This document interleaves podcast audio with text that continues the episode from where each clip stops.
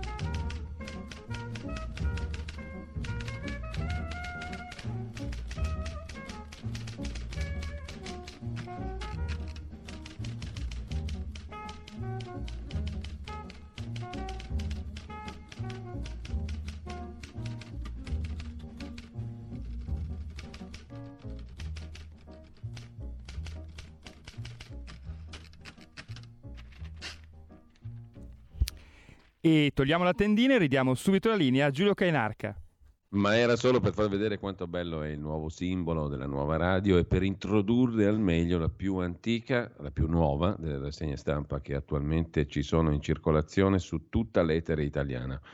Se andate sul sito di Radio Libertà, Radio Libertà senza accento, radioliberta.net, trovate tutto quello che trovavate prima, tra l'altro. Quindi rinnovamento nella continuità più che mai Così come continua anche la nostra campagna di abbonamenti che non morirà mai, non finirà mai, non smetteremo mai. 11, 12, 13, 14 mesi all'anno continueremo così. No, al di là delle esagerazioni, dell'enfasi, è molto importante che ci sia un riscontro da parte di chi ascolta, ma avremo modo di farci conoscere anche con questo nuovo nome.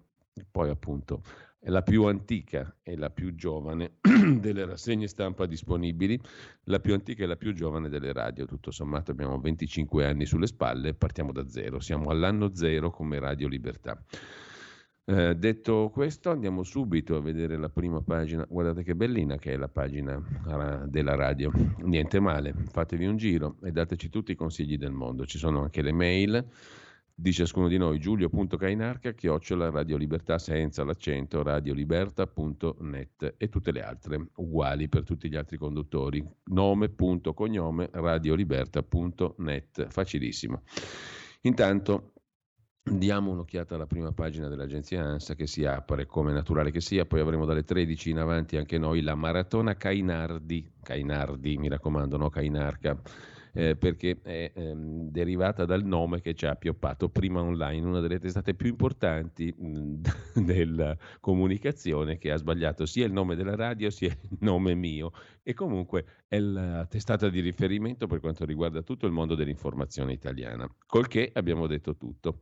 in pratica abbiamo spiegato il perché del meraviglioso stato di salute dell'informazione italiana che sbaglia l'ABC. Comunque, Maratona Cainardi, anche oggi dalle ore 13 in avanti, perché eh, la 7, Mentana, ha preso un sacco di pagine di pubblicità, Mentana, per annunziare la sua maratona e noi nel nostro piccolo ma meravigliosamente grande facciamo uguale, dalle ore 13 però in avanti. Andiamo con la maratona per la Presidenza della Repubblica, per il Quirinale in diretta su Radio Libertà, con l'accento stavolta perché Radio Libertà, cioè lo schiavo liberato, la schiava liberata, che non è male poi come metafora, lo trovate solo su internet, radioliberta.net. Andiamo a vedere appunto la prima pagina dell'agenzia ANSA, stallo al Quirinale, primo voto senza intesa, Letta rilancia su Draghi, cioè il segretario del PD rilancia sull'attuale Premier. Giornata frenetica, scrive l'agenzia ANSA, per i partiti e i grandi elettori. Stallo dopo il ritiro di Berlusconi, che è andato in ospedale, verso il primo voto in bianco oggi. Giovedì la prima occasione per eleggere il nuovo capo dello Stato a maggioranza assoluta, cioè 505 voti. Il segretario della Lega Salvini frena Casini e Draghi, il vertice di PD 5 Stelle Leu propone un tavolo con tutti, indica l'ex ministro Riccardi, che pare però non ha avere l'appoggio di tutti già in partenza. In ogni caso c'è anche Renzi che dice Riccardi non ha chance, giusto appunto. Poi c'è il calcio e poi la proroga della scadenza del Green Pass per chi ha il booster, per chi ha la terza dose forse il Green Pass torna a valere nove mesi, cinque regioni vanno in arancione, Val d'Aosta, Abruzzo, Friuli, Venezia Giulia, Piemonte, Sicilia, la Val d'Aosta c'era già. Senza Green Pass spostamenti fuori dal comune limitati, dice ancora l'agenzia ANSA, e poi cambiano le regole sui viaggi nell'Unione Europea via le mappe del contagio. Da martedì la nuova raccomandazione da domani. Test antigenici validi soltanto 24 ore, prime bozze di una nuova raccomandazione, non varrà la provenienza ma il Green Pass che resta valido per 9 mesi. OMS, Organizzazione Mondiale della Sanità, fa sapere che dopo Omicron ci sarà la fine della pandemia in Europa, il virus potrebbe contagiare il 60% degli europei entro marzo, in Israele quarta dose che offre tripla protezione dai casi gravi, cioè tre volte tanto.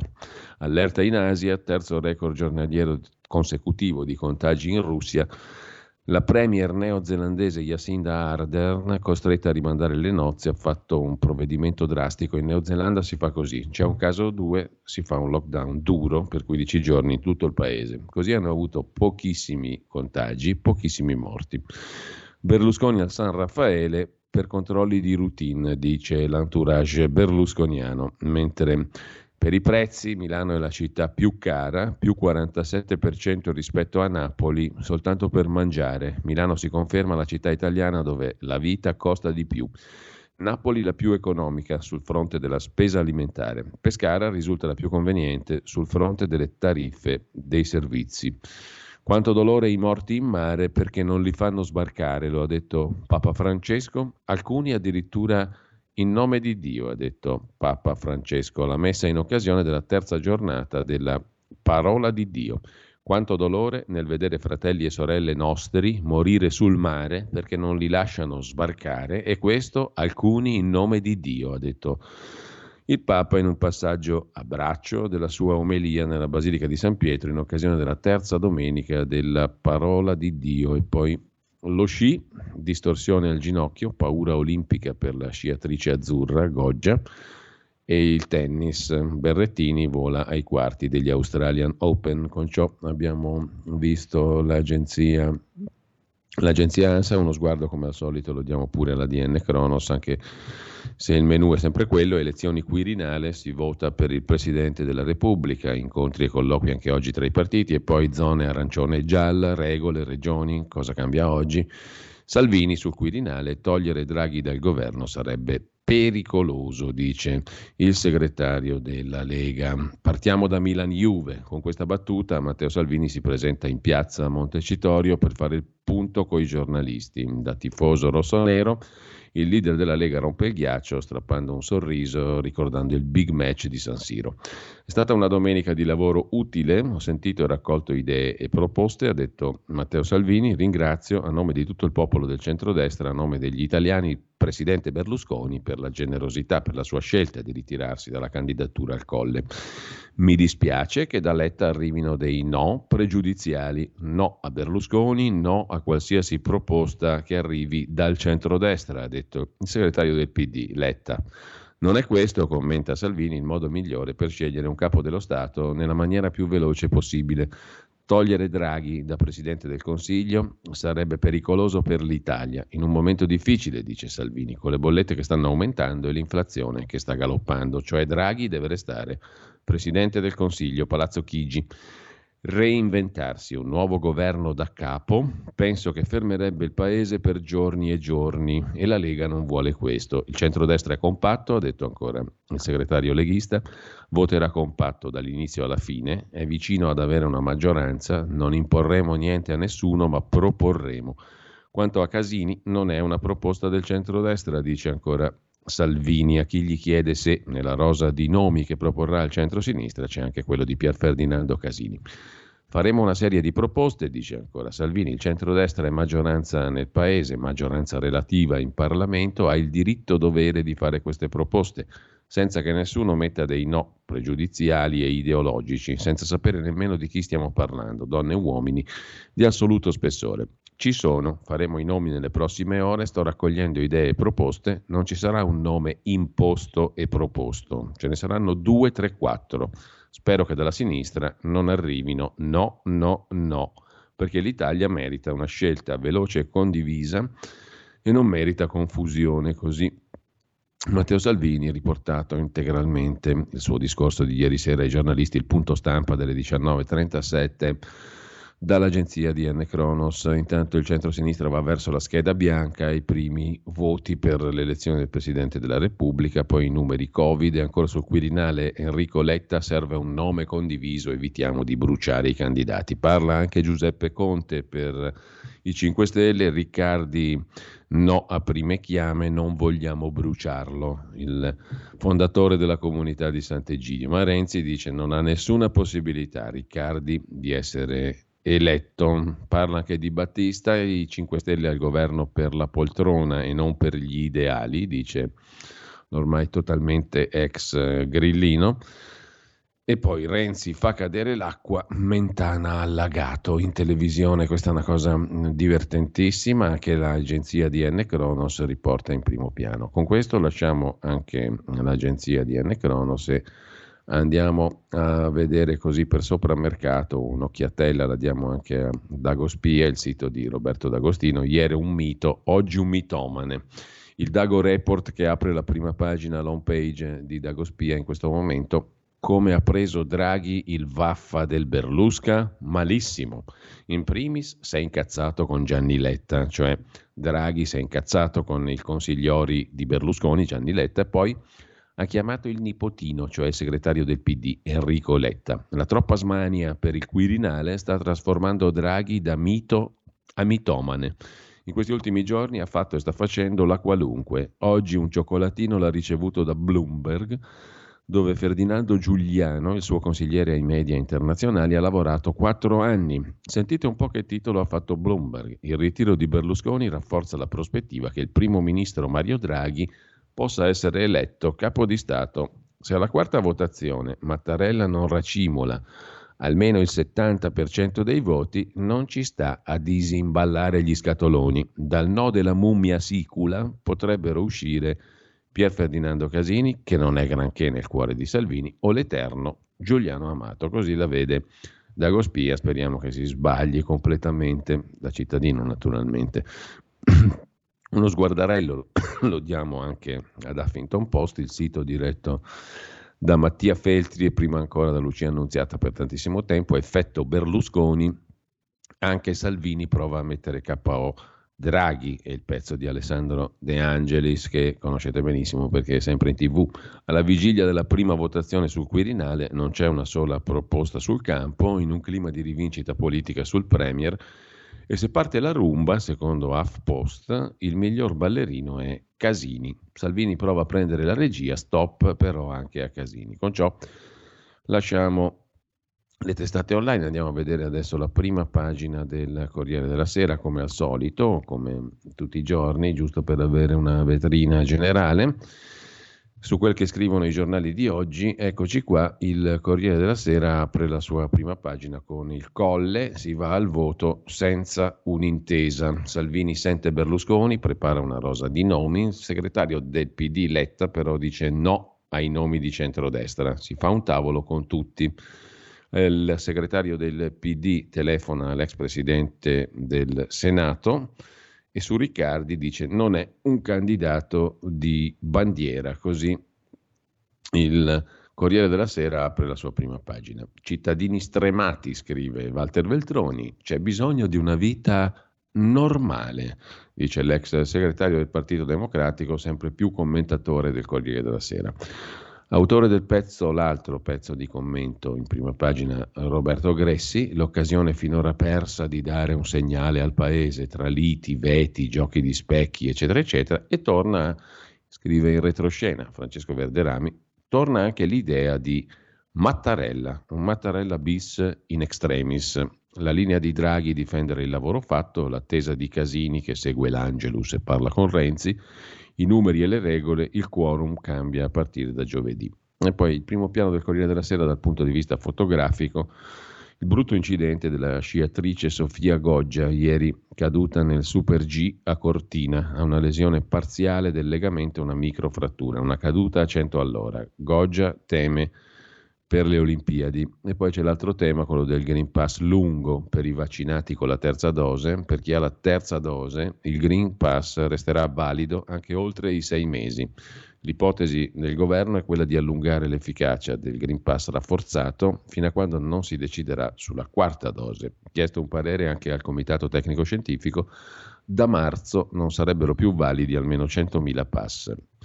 Milena Gabanelli con Daniele Manca e Francesco Tortora torna su un delitto chiamato Telecom Italia. Gli ascoltatori della precedente radio, Radio Padania Libera, Radio RPL e Compagnia Bella, e che poi in realtà erano in due, eh, in realtà appunto la conoscono a menadito la storia di Telecom Italia, l'abbiamo raccontata tanto tempo fa, appunto, in onda libera, trasmissione di approfondimento post rassegna stampa con tanti ospiti, la storia di Telecom Italia è stata la storia di un delitto, come giustamente lo chiama, ma solo oggi, nel 2022, il Corriere della Sera in prima pagina. Come ha fatto Telecom a ridursi così? Prima era il sesto operatore telefonico al mondo, oggi è il diciassettesimo.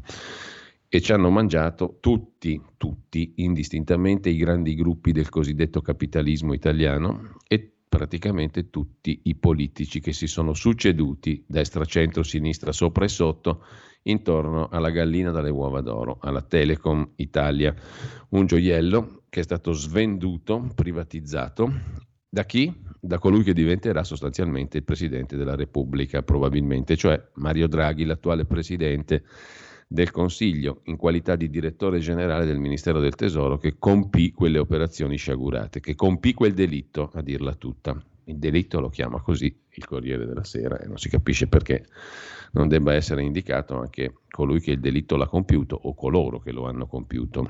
Erano i governi che andavano dal 92 in avanti sostanzialmente, post ultimo governo Andreotti, post Tangentopoli fino ad arrivare alla privatizzazione nel 97, preceduta nel 96 dall'ottima operazione di Telecom Serbia, intorno alla quale poi fu costruita una commissione parlamentare di inchiesta che fu quella che accertò anche il modo in cui Draghi fece sloggiare dalla presidenza della Telecom e dal ruolo di amministratore delegato i due vecchi boiardi, Pasquale e Agnes, che guidavano la Telecom, che non volevano dimettersi, uno dei due, Agnes, fu accompagnato all'ascensore e gli fu detta la celebre fa- frase si ricordi che tiene famiglia o ricordati che tieni famiglia, dimettiti, che dobbiamo privatizzare la Telecom. Comunque, bei tempi che furono, quelli del Panfilo Britannia e tutto il resto.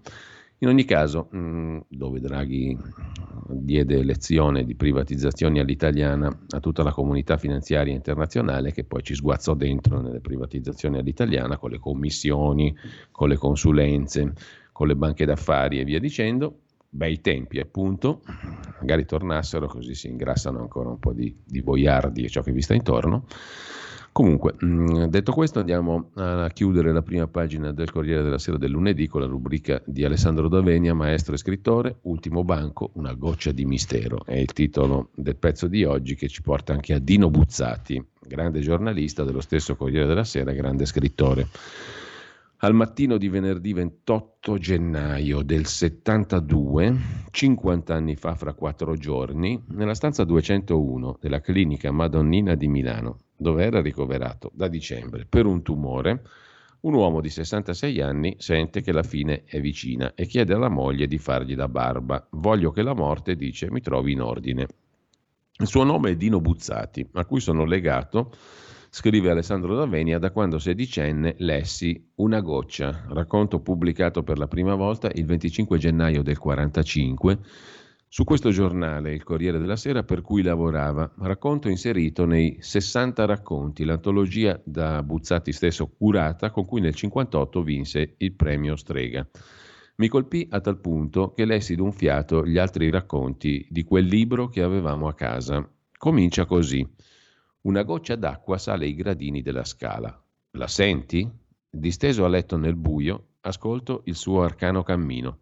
Come fa? Saltella tic tic, si ode a intermittenza e poi la goccia si ferma e magari per tutta la rimanente notte non si fa più viva, tuttavia sale, di gradino in gradino viene su, a differenza delle altre gocce che cascano perpendicolarmente, in ottemperanza alla legge di gravità. Questa no, piano piano si innalza lungo la tromba delle scale.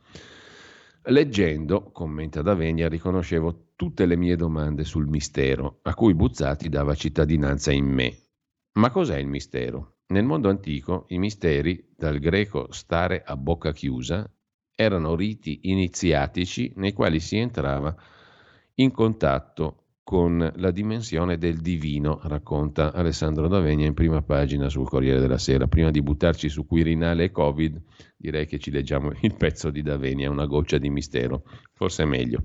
Con il cristianesimo vennero infatti chiamati misteri i sacramenti per indicare come i cristiani erano in contatto, entrano in contatto con Cristo, che è il mistero per eccellenza, cioè l'unione di divino e umano nella stessa persona.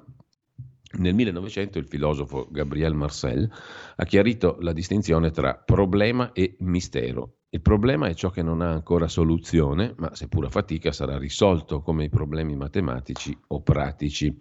Il mistero è un orizzonte di verità. Non possiamo risolverlo una volta per tutte, ma approfondirlo dà senso alla vita, perché fa crescere l'anima che vogliamo avere, come di fronte al mistero del dolore o della morte. La rimozione del mistero o la sua riduzione a problema tipico dell'ebbrezza tecnologica, la morte sarà sconfitta, il dolore eliminato, in realtà ci rende infantili. L'uomo maturo invece risolve problemi e rimane di fronte al mistero senza scappare. Così fece Buzzati, come scrisse il poeta e amico Eugenio Montale nel suo necrologio. Tutta la realtà, la vita stessa, gli oggetti, scrisse Montale di Buzzati, erano per lui segnali dell'altrove. Erano una porta che un giorno avrebbe potuto aprirsi e Dino poteva tranquillamente ostinarsi a bussare e così fu per lunghi anni. Con la scrittura e la pittura, commenta Davenia, l'autore bellunese, cioè Dino Buzzati appunto, continuava ad ascoltare il mistero, come fanno le anime semplici, proprio come accade con la goccia. Non siamo stati noi, adulti, raffinati, sensibilissimi, a segnalarla, bensì una servetta del primo piano, piccola, ignorante creatura. Se ne accorse a ora tarda, quando tutti erano già andati a dormire. Corse a svegliare la padrona. Signora, c'è una goccia, signora, una goccia che viene su per le scale. Che cosa? chiese l'altra sbalordita. Una goccia che sale i gradini, ripeté la servetta. Ma va, imprecò la padrona, sei matta, torna a letto, hai bevuto, vergognosa. Anche oggi, commenta Davenia, chi segnala e indaga il mistero, cioè tiene viva la domanda su Dio, sul destino, sul senso della vita, viene spesso preso per ingenuo, ubriaco o pazzo. Buzzati non rinunciò a questa indagine fino all'ultimo istante della sua vita, come il protagonista della sua opera più bella, Il deserto dei Tartari del 1945, a torto ritenuta tragica da chi vuole ignorare il misterioso sorriso finale del protagonista. Di quel libro Buzzati diceva è il libro della mia vita, perché quando stavo scrivendo capivo che avrei dovuto scriverlo per tutta la durata della mia esistenza e concluderlo soltanto alla vigilia della mia morte. All'inizio del mio percorso di insegnante, scrive Davenia, al liceo raccolsi degli studenti con i quali un pomeriggio a settimana leggevamo ad alta voce, nel teatro della scuola, dei racconti, senza interrogazioni. Lessi loro la goccia di Buzzati. Furono così presi che decidemmo di metterlo in scena. Il pubblico ammutoliva, come le persone del racconto, che di giorno si fingono immuni da certe domande. Al mattino del resto chi prende più questa storia sul serio? Al sole del mattino l'uomo è forte, è un leone, anche se poche ore prima sbigottiva. Che strana vita. E non poter fare reclami, né tentare rimedi, né trovare una spiegazione che sciolga gli animi. Ma cosa sarebbe poi questa goccia? domandano con buona fede. Un topo forse? Un rospetto uscito dalle cantine? No, davvero. E allora, insistono, sarebbe un'allegoria? Si vorrebbe simboleggiare la morte, qualche pericolo, gli anni che passano? Niente affatto, signori, è semplicemente una goccia, solo che viene su per le scale. O più sottilmente si intende raffigurare i sogni, le terre lontane dove si presume la felicità, qualcosa di poetico. No, assolutamente. Oppure i posti più lontani ancora, al confine del mondo, ai quali mai giungeremo? Ma no, vi dico, non è uno scherzo, non ci sono doppi sensi. Trattasi, ahimè, proprio di una goccia d'acqua che di notte viene su per le scale, tic tic, misteriosamente, di gradino in gradino, e perciò si ha paura, scriveva Buzzati. Grazie a Buzzati, conclude Alessandro D'Avegna, ho imparato a non aver paura di aver paura, perché quando la fuggiamo perdiamo i suoi doni misteriosi. Chi non ha paura della morte, del dolore, della solitudine, degli eventi inattesi, cioè di tutte le gocce che salgono nelle nostre notti interiori, ma solo affrontando la paura si trova il coraggio, come ha fatto Buzzati, fino al pomeriggio di quello stesso giorno in cui aveva chiesto alla moglie di sbarbarlo morì baciando un crocifisso, benché non si dicesse credente, ma chi è credente se non chi aderendo alla realtà continua a bussare alla porta del mistero fino all'ultimo istante? Così Alessandro D'Avegna commenta la goccia, il racconto di Dino Buzzati. Noi lasciamo la prima pagina del Corriere della Sera, adesso andiamo rapidamente a vedere le altre prime pagine poi le pagine interne per capire l'aria che tira o cercare di farlo. Repubblica apre con il Quirinale al voto muro contro muro, primo scrutinio oggi alle 15 Salvini brucia l'ipotesi Casini e insiste su una terna di destra. Il PD annuncia scheda bianca e rilancia l'ipotesi di Draghi al Quirinale o Mattarella bis. C'è anche l'idea di Belloni, già capo dei servizi segreti italiani, premier.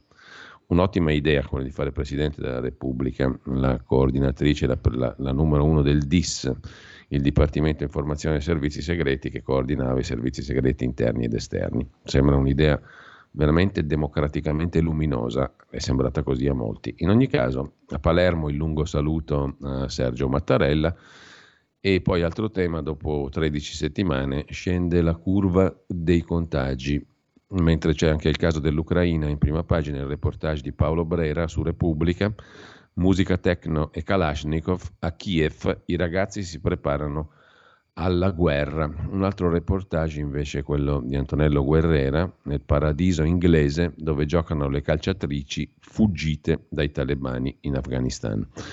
Lasciamo Repubblica andiamo a vedere anche la prima pagina della stampa di Torino.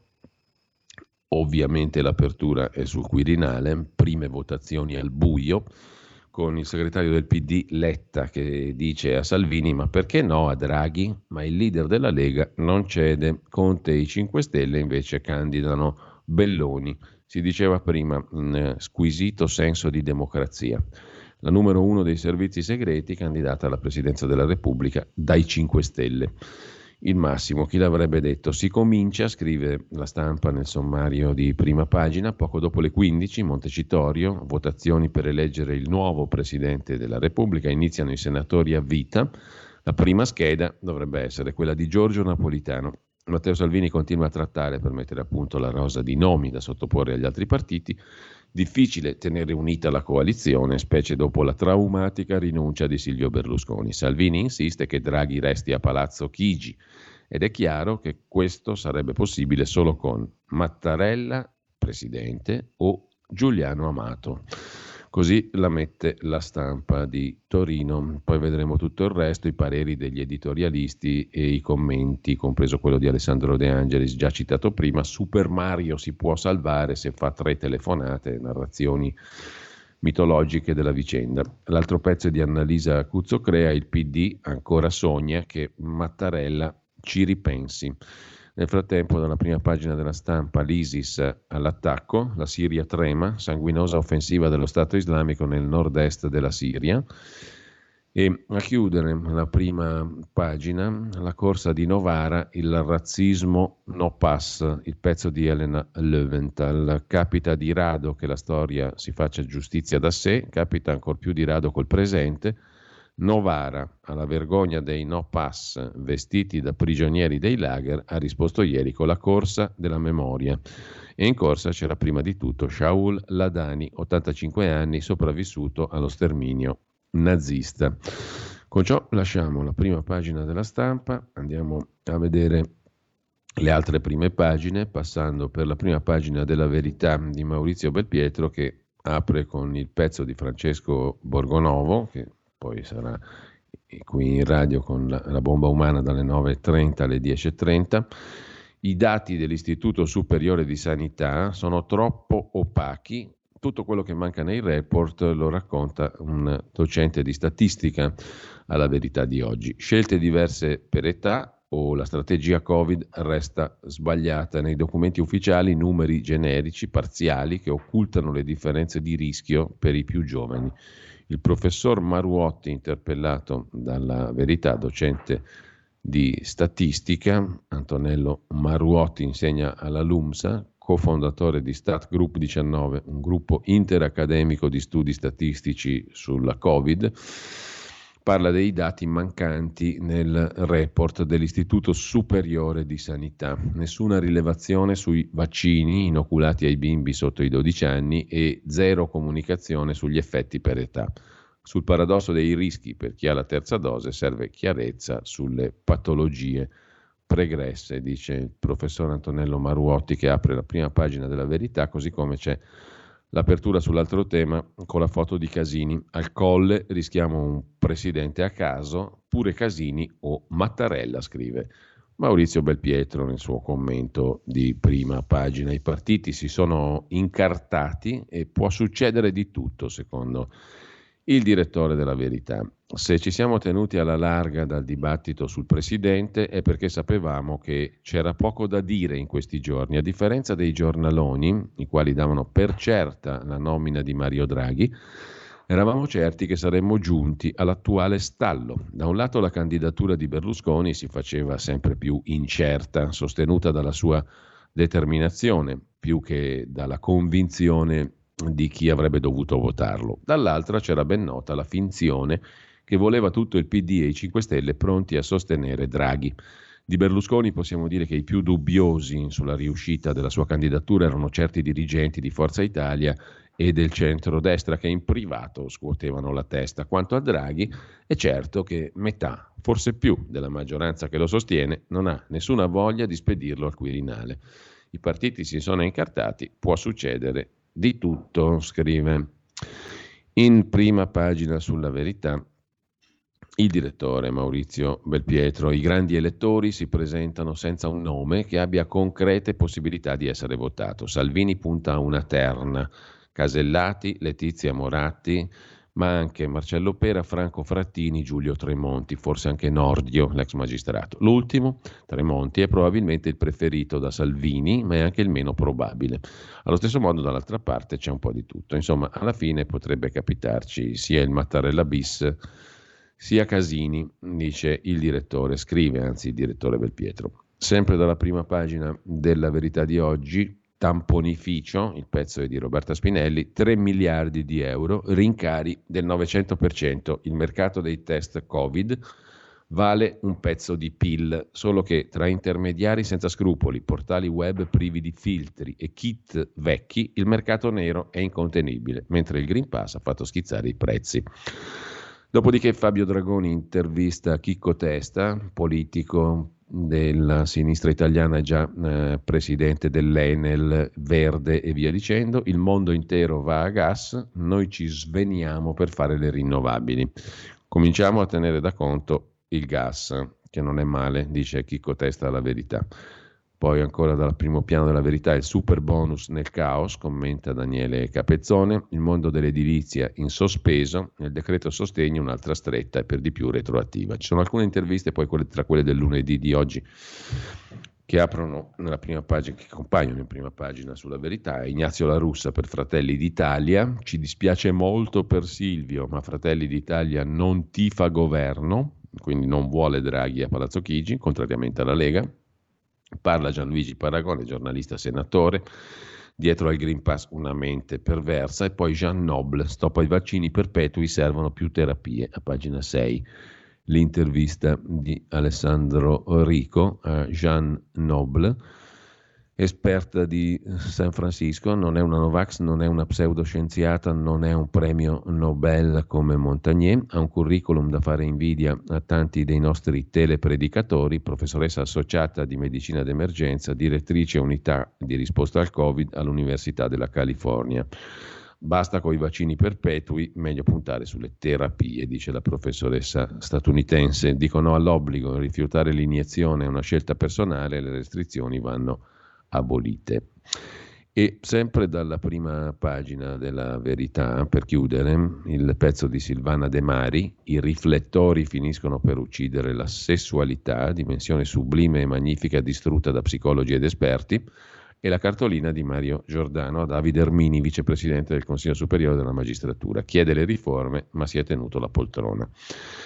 Dalla verità passiamo a domani, il quotidiano di Carlo De Benedetti, che apre con un titolo solo, una foto sola, quella di Mario Draghi, perché Draghi è il titolo del pezzo del direttore Stefano Feltri. Nessuno è più adatto a prendere il posto di Mattarella se si guarda all'interesse degli italiani, sa mediare fra le forze politiche, ha prestigio internazionale, conosce a fondo la macchina dello Stato, cioè Draghi è il non plus ultra. Tra gli altri argomenti che pregevolmente domani affronta, a pagina 5 c'è un articolo dettagliato da Cagliari di Pietro Calvisi sull'altra pandemia, la peste suina africana, a rischio un intero comparto agricolo italiano e anche il relativo PIL non contagia gli uomini, ma è una delle malattie animali più pericolose al mondo. Ora è arrivata in Piemonte e in Liguria. Per combatterla si va verso una scelta estrema, la macellazione di tutti i suini nei comuni colpiti dalla peste suina africana. Sempre poi dal domani di oggi va segnalato anche un bel pezzo di Ferdinando Cotugno da Milano, pagina 6, Effetto Amazon, la carta da giornale ormai è più rara dei microchip. I quotidiani non sanno più come stampare, mentre i costi esplodono. Già prima della pandemia le cartiere hanno scelto di scommettere sugli imballaggi per l'e-commerce e ora sale anche il costo dell'energia. C'è poi un capitolo dedicato alle banche, l'ascesa di Unipol e il terzo polo bancario in particolare Salvatore Bragantini se ne occupa, in nome della stabilità delle banche abbiamo sacrificato la concorrenza. Unipol sarà il regista del terzo polo bancario che affiancherà Intesa e Unicredit. Vi segnalo anche per la pagina degli esteri il pezzo di Mario Giro sulla Turchia che sta riempiendo lo spazio che è rimasto libero in Africa, un nuovo impero ottomano, scrive il domani, e dal domani ci congediamo per andare a guardare anche le altre prime pagine partendo dal Fatto Quotidiano di Marco Travaglio che in apertura per quanto concerne il Quirinale mette la foto di Andrea Riccardi, fondatore della comunità di Sant'Egidio.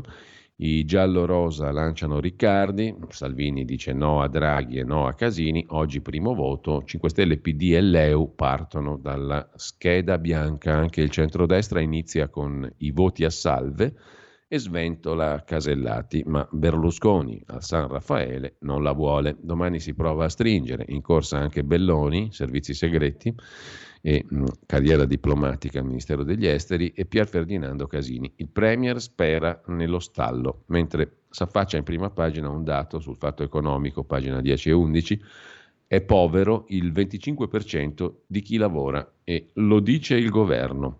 Sono dati ufficiali, mentre a Torino niente più cassa integrazione per i 377 operai della Embraco, fornitore di Whirlpool, Sette anni dopo il Whirlpool missione compiuta, come diceva Renzi, e quattro anni dopo le promesse di Calenda. A casa, 377 operai. C'è poi una notizia che riguarda, che riguarda uh, l'ex presidente del Lazio, um, Polverini, Renata Polverini, borse, viaggi, pasti con la carta dell'UGL, storica dirigente dell'UGL, il sindacato di destra fu la Polverini, nove mesi di condanna al Tribunale di Roma per appropriazione indebita. A pagina 5 ne racconta Vincenzo Bisbiglia sul Fatto Quotidiano di oggi, faceva spese con la carta del suo sindacato dell'UGL, nove mesi a Renata Polverini. In sentenza, la deputata, attualmente deputata, è stata condannata per appropriazione indebita su fatti del 2014, ma l'avvocato difensore di Polverini dice lei non usò mai quei soldi, ci sarà l'appello, il secondo grado di giudizio. E sempre dalla prima pagina del Fatto Quotidiano, il lunedì c'è l'inchiesta con la testata francese Mediapart, disertiamo il voto, ecco la maggioranza silenziosa in Francia, gli inviti a boicottare le urne di aprile.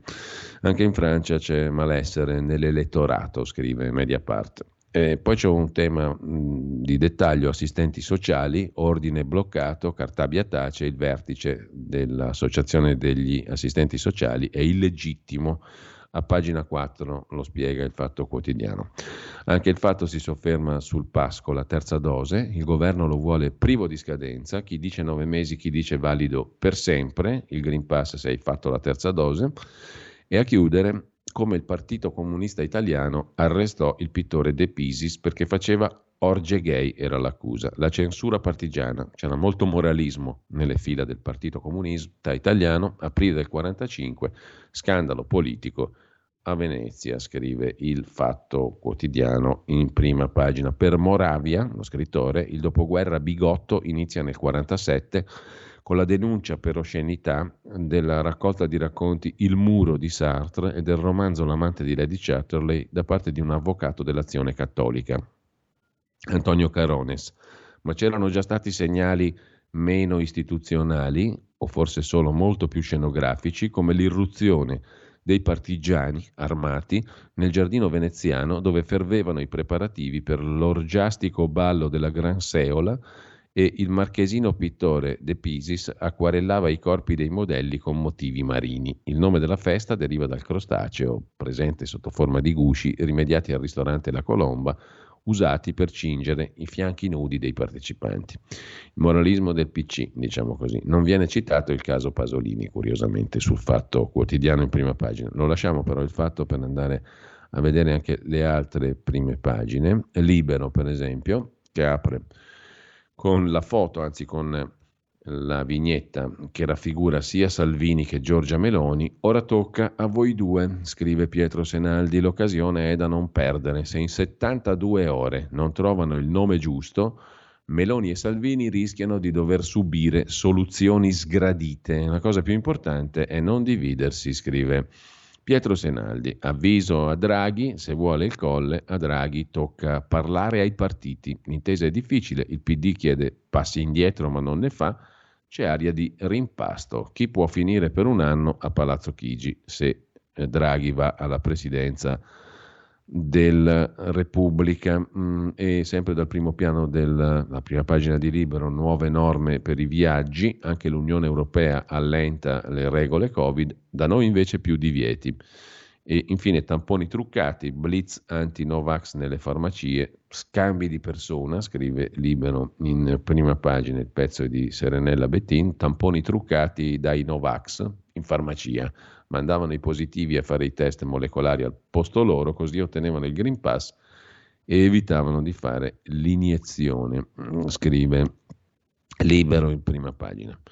Lasciamo anche Libero Mm, con la CGL che proibisce ai disoccupati di fare i volontari negli hub vaccinali, scrive Attilio Barbieri in prima pagina, volontariato proibito ai disoccupati, il caso nel comune di Reggio Emilia, per la CGL chi ha il sussidio di disoccupazione grillino con il reddito di cittadinanza non può fare accoglienza agli hub vaccinali. Con ciò lasciamo, dicevo, libero Andiamo a vedere anche le altre prime pagine dei quotidiani di oggi. Il tempo di Franco Bechis, che in apertura si occupa della corsa al Quirinale con questo titolo Metteranno le tende. Il pezzo di commento è di Francesco Storace. Se non cesseranno tutti i veti, si prevedono tempi lunghi. Oggi una valanga di schede bianche. Il centro-sinistra arroccato da Letta sul no a qualunque candidato di centrodestra. Salvini chiede invece rispetto per tutte quelle proposte che non saranno imposte, dice il segretario leghista. Il senatore e giornalista Paragone contro i privilegi dei VIP, io positivo, oggi non voto, il governo ha dato la deroga ai grandi elettori col virus, ma non a chi non si è piegato al vaccino. L'esecutivo dei migliori, il più rigorista in tema di restrizioni, ha creato per comodità la nuova categoria dei contagiati VIP. È stata violata la Costituzione, non c'è scritto da nessuna parte che un malato, se deputato, sia trattato in maniera diversa. Per chi esprime le preferenze al drive-in, non ci sono indicazioni sul Covid Hotel e se ci si può fermare all'autogrill. Quindi io positivo oggi non voto, scrive Paragone sul tempo di Roma, per rispetto verso gli altri malati normali, non VIP. In primo piano sul tempo di Roma anche il caos dei tamponi a scuola, parliamo del Lazio, presidi contro ASL, contestata alla regione la sorveglianza sanitaria a carico delle scuole. Scuola sempre più nel caos, l'ultimo scontro tra ASL e presidi del Lazio, che hanno scritto una lettera alla regione Lazio per la gestione folle della situazione. In pratica ora toccherebbe ai presidi la gestione e il controllo dei tamponi negli istituti scolastici.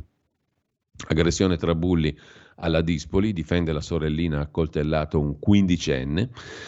E poi una notizia curiosa, chiude la prima pagina del Tempo di Roma, uno Stato autonomo al largo della Sardegna. La micronazione si chiamerà Atlantida, una nuova isola. Delle rose potrebbe sorgere al largo della Sardegna, nelle acque internazionali che la separano dalle Baleari. Si chiamerà Atlantida, sedicente principato che risponde ad Aldo Francesco III, al secolo Aldo Poncini, investigatore privato, sindacalista piemontese che si è messo in testa di sfidare il diritto internazionale e aggiungere una bandiera al bizzarro Atlante delle micronazioni. Siamo ben oltre il sovranismo, scrive Il Tempo di Roma in prima pagina con Davide Di Santo. Si tratta di mini stati autoproclamati, proprio come la Repubblica Esperantista dell'Isola delle Rose, la cui vicenda è stata recentemente raccontata da un film prodotto da Netflix. Fondata nel 68 dall'ingegnere Giorgio Rosa sulla palafitta che aveva costruito abusivamente nel tratto di mare davanti a Rimini, fu abbattuta dalla Marina Militare dopo la dichiarazione di indipendenza e qualche trattativa per chiudere la questione.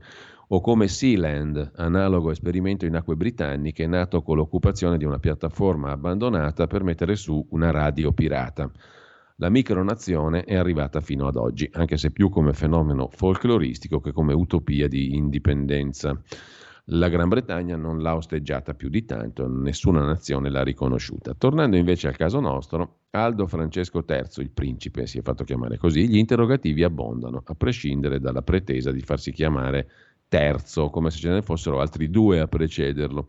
In ogni caso, questo signore è pronto a fondare uno Stato casino davanti alla Sardegna, due navi pronte. A marzo la proclamazione del Principato galleggiante di Atlantida, la sfida in acque internazionali di un ex poliziotto piemontese. L'aspirante sovrano di Atlantida si chiama Aldo Poncini, investigatore privato. Vuol prendere il nome appunto di Aldo Francesco III, tutta la sua storia la trovate a pagina 9 del Tempo, mentre c'è anche un articolo dedicato alla nuova Telecom a proposito del delitto di cui parla il Corriere della Sera su Telecom Italia.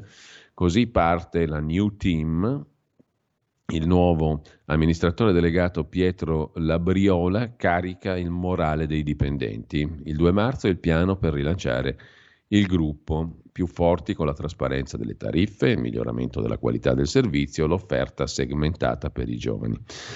Torniamo però al um, pezzo principale, quello di Francesco Storace sul tempo di Roma di oggi, dedicato alla questione del Quirinale. Dovranno mettere le tende i nostri eroi in Parlamento, secondo Storace, perché Non c'è traccia di intesa, si guardano da lontano, sbuffano a ogni nome del nemico, manca il guizzo capace di mettere d'accordo più di 505 grandi elettori. Da oggi si vota in bianco perché pochi si sbizzarriranno a scrivere improbabili nomi e cognomi, al punto che ci si spinge a dirsi pronti alla quarta votazione, scrive Storace sul tempo di oggi. Tutti restano con le carte coperte, metteranno le tende a Montecitorio. Resta una corsa a due fra Draghi e Casini, ma le quotazioni di quest'ultimo sono in calo, quindi secondo Storace salterà fuori Draghi. La votazione con il quorum che si abbassa alla maggioranza assoluta porta a 505 i voti necessari, ma con nessuna certezza di farcela per davvero. Berlusconi ha mischiato le carte alla sinistra col suo no alla candidatura, ha messo al tappeto anche Mario Draghi, c'è chi dice solo temporaneamente. A sinistra sognavano di fare casino, ma la rinuncia di Berlusconi li ha incasinati. E allora vorrebbero Casini, giusto appunto Pier Ferdinando, che in realtà nel PD, per ora lo vogliono Franceschini e Guerini e da fuori anche Renzi. Sembra una filastrocca, è un pezzo del racconto sul voto per il colle. In realtà nessuno sa che cosa bolla in pentola.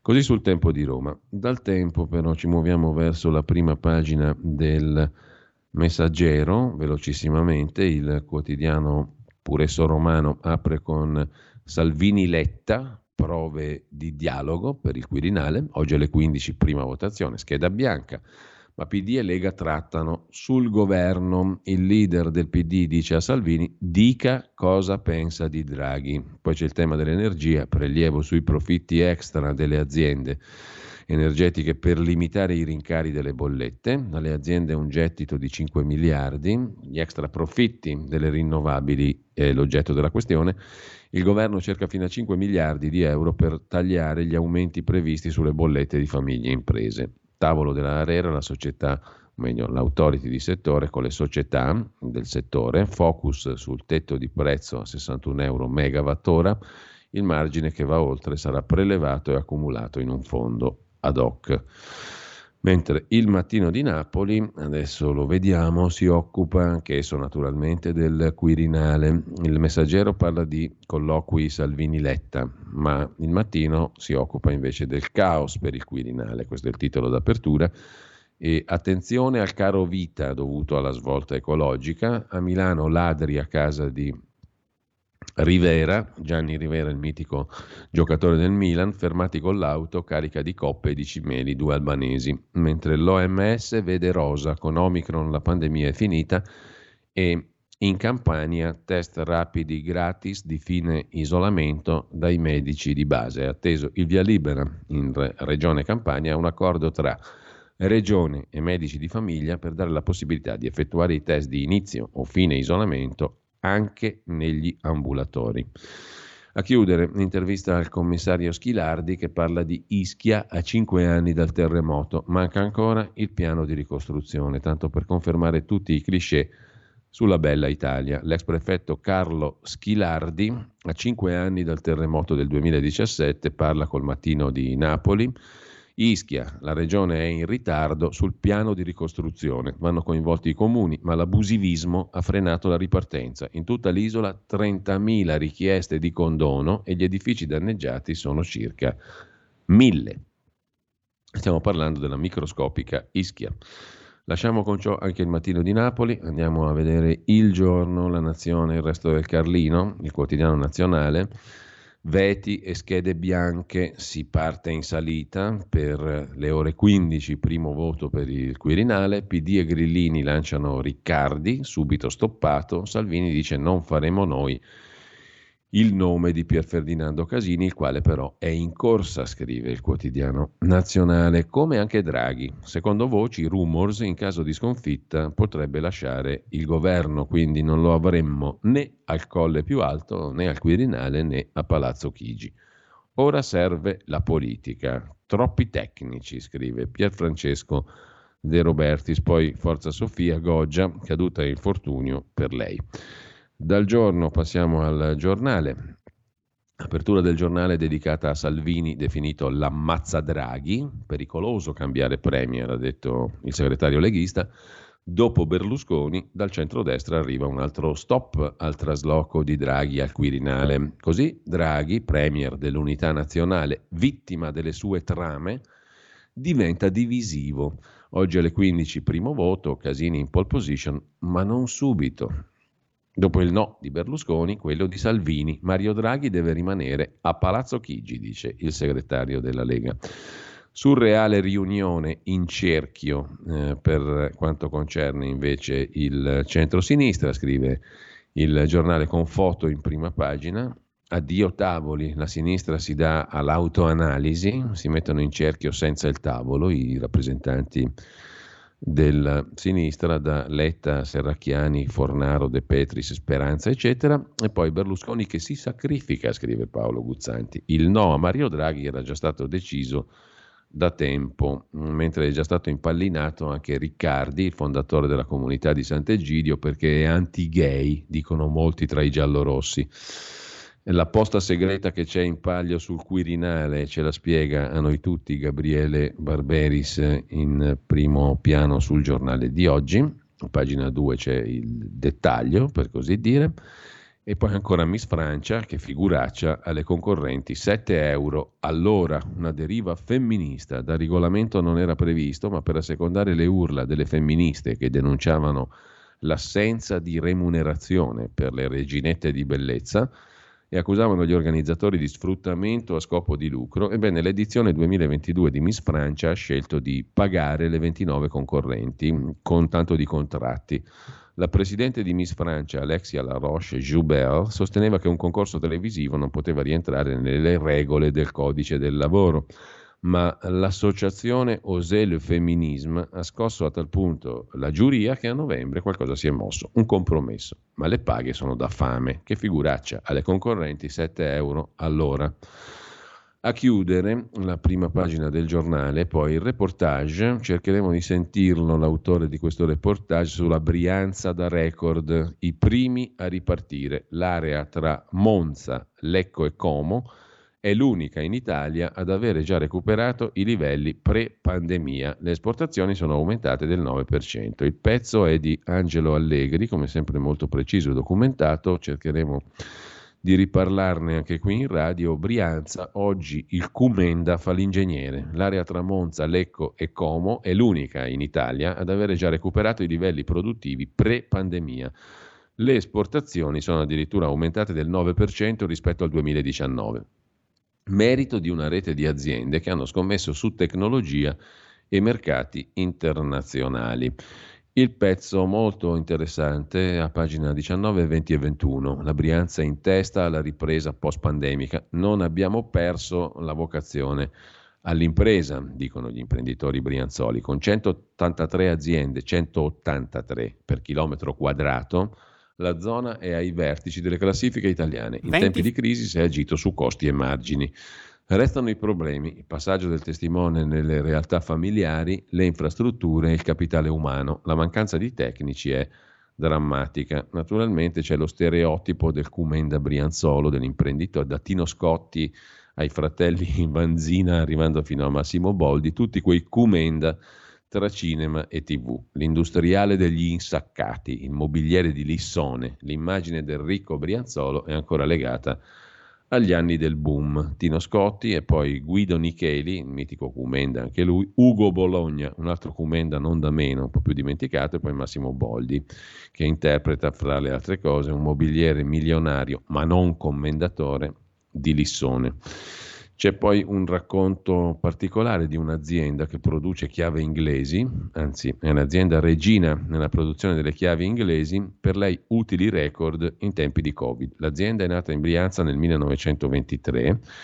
Negli ultimi due anni ha continuato la crescita, un centinaio le assunzioni. Si tratta della Beta Utensili. Ci fermiamo un attimo. Da oggi la tua radio è ascoltabile anche con la televisione in digitale. Sul telecomando della televisione digitale o del tuo ricevitore digitale puoi scegliere se vedere la TV o ascoltare la radio. Risintonizza i canali radio e troverai anche Radio Libertà, canale 252. La tua radio.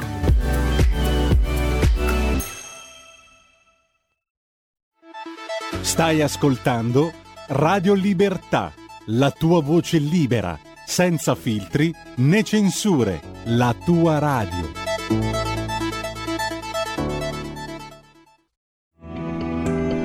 Il meteo.it presenta le previsioni del giorno. Venti freddi dai Balcani affluiscono sull'Italia determinando una spiccata instabilità su parte delle regioni meridionali. Temperature in calo al centro e al sud. Nella prima parte della giornata sole dominante al nord salvo per qualche foschia o per locali nebbie sulle aree pianeggianti settentrionali, mentre altrove avremo molte più nubi con a rischio di fenomeni nevosi a quote collinari sulla dorsale appenninica e sulle aree interne. Nel pomeriggio tempo di nuovo asciutto praticamente ovunque, anche con cieli sereni salvo per addensamenti sul Triveneto e ancora al sud. Le previsioni del Meteo.it tornano più tardi. Un saluto da Andrea Garbinato. Avete ascoltato le previsioni del giorno.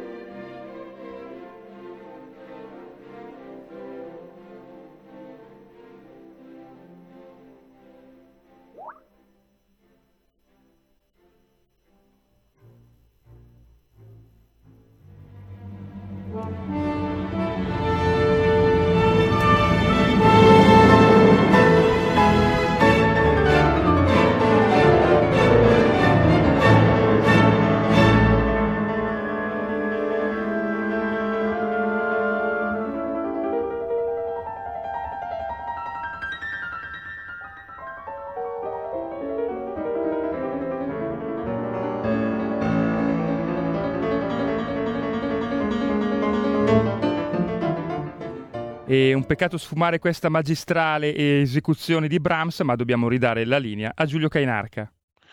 Peraltro, grazie a Giulio Cesare Carnelli, mm, la linea alla rassegna stampa più antica e più nuova contemporaneamente di tutto l'etere italiano e forse non solo perché ha 25 anni, ma neanche, ha anche un giorno è sostanzialmente, no, te, due giorni, to, c'ha due giorni questa rassegna stampa, è nuovissima ed è antichissima, 25 anni e due giorni, bellissimo, è meraviglioso avere sulle spalle tanto tempo ma non averne più, magicamente siamo nuovissimi.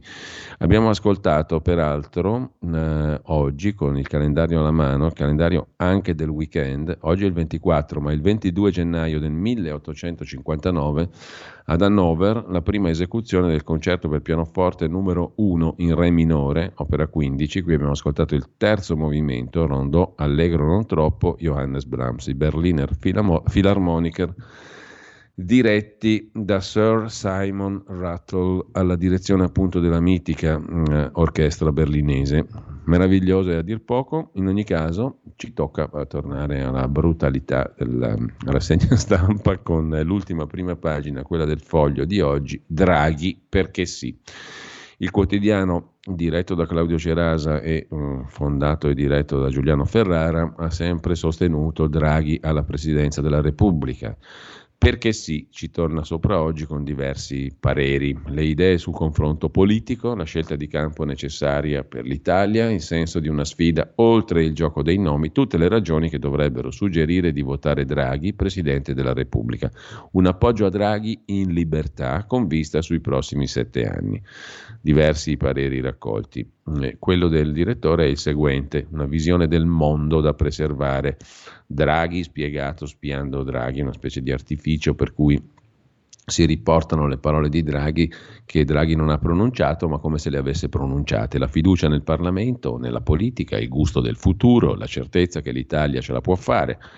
Un'intervista che intervista non è, ma che riporta fedelmente le parole di Draghi da ascoltare ora che la partita per il Quirinale entra nel vivo, mentre Giuliano Ferrara si occupa di altro, il disarmo progressivo della Chiesa Cattolica e il peggio che potremmo vedere, tutti impegnati a dimostrare la connaturalità di cura delle anime e pedofilia criminale e col processo alla Chiesa italiana la campagna degli abusi sta per entrare in una fase ulteriore e ulteriormente devastante, scrive Giuliano Ferrara. Mm, parlando appunto dell'accusa mm, a Ratzinger a proposito della pedofilia, il disarmo progressivo della Chiesa Cattolica, si legge anche da qui. Ma lasciamo con questo la prima pagina del foglio di eh, Giuliano Ferrara e di Claudio Cerasa, le prime pagine le abbiamo viste un po' tutte, torniamo adesso al primo piano del Corriere della Sera, vediamo un po' come ce la raccontano il Corriere e gli altri quotidiani di oggi a proposito di Quirinale, questo è naturalmente l'argomento numero uno.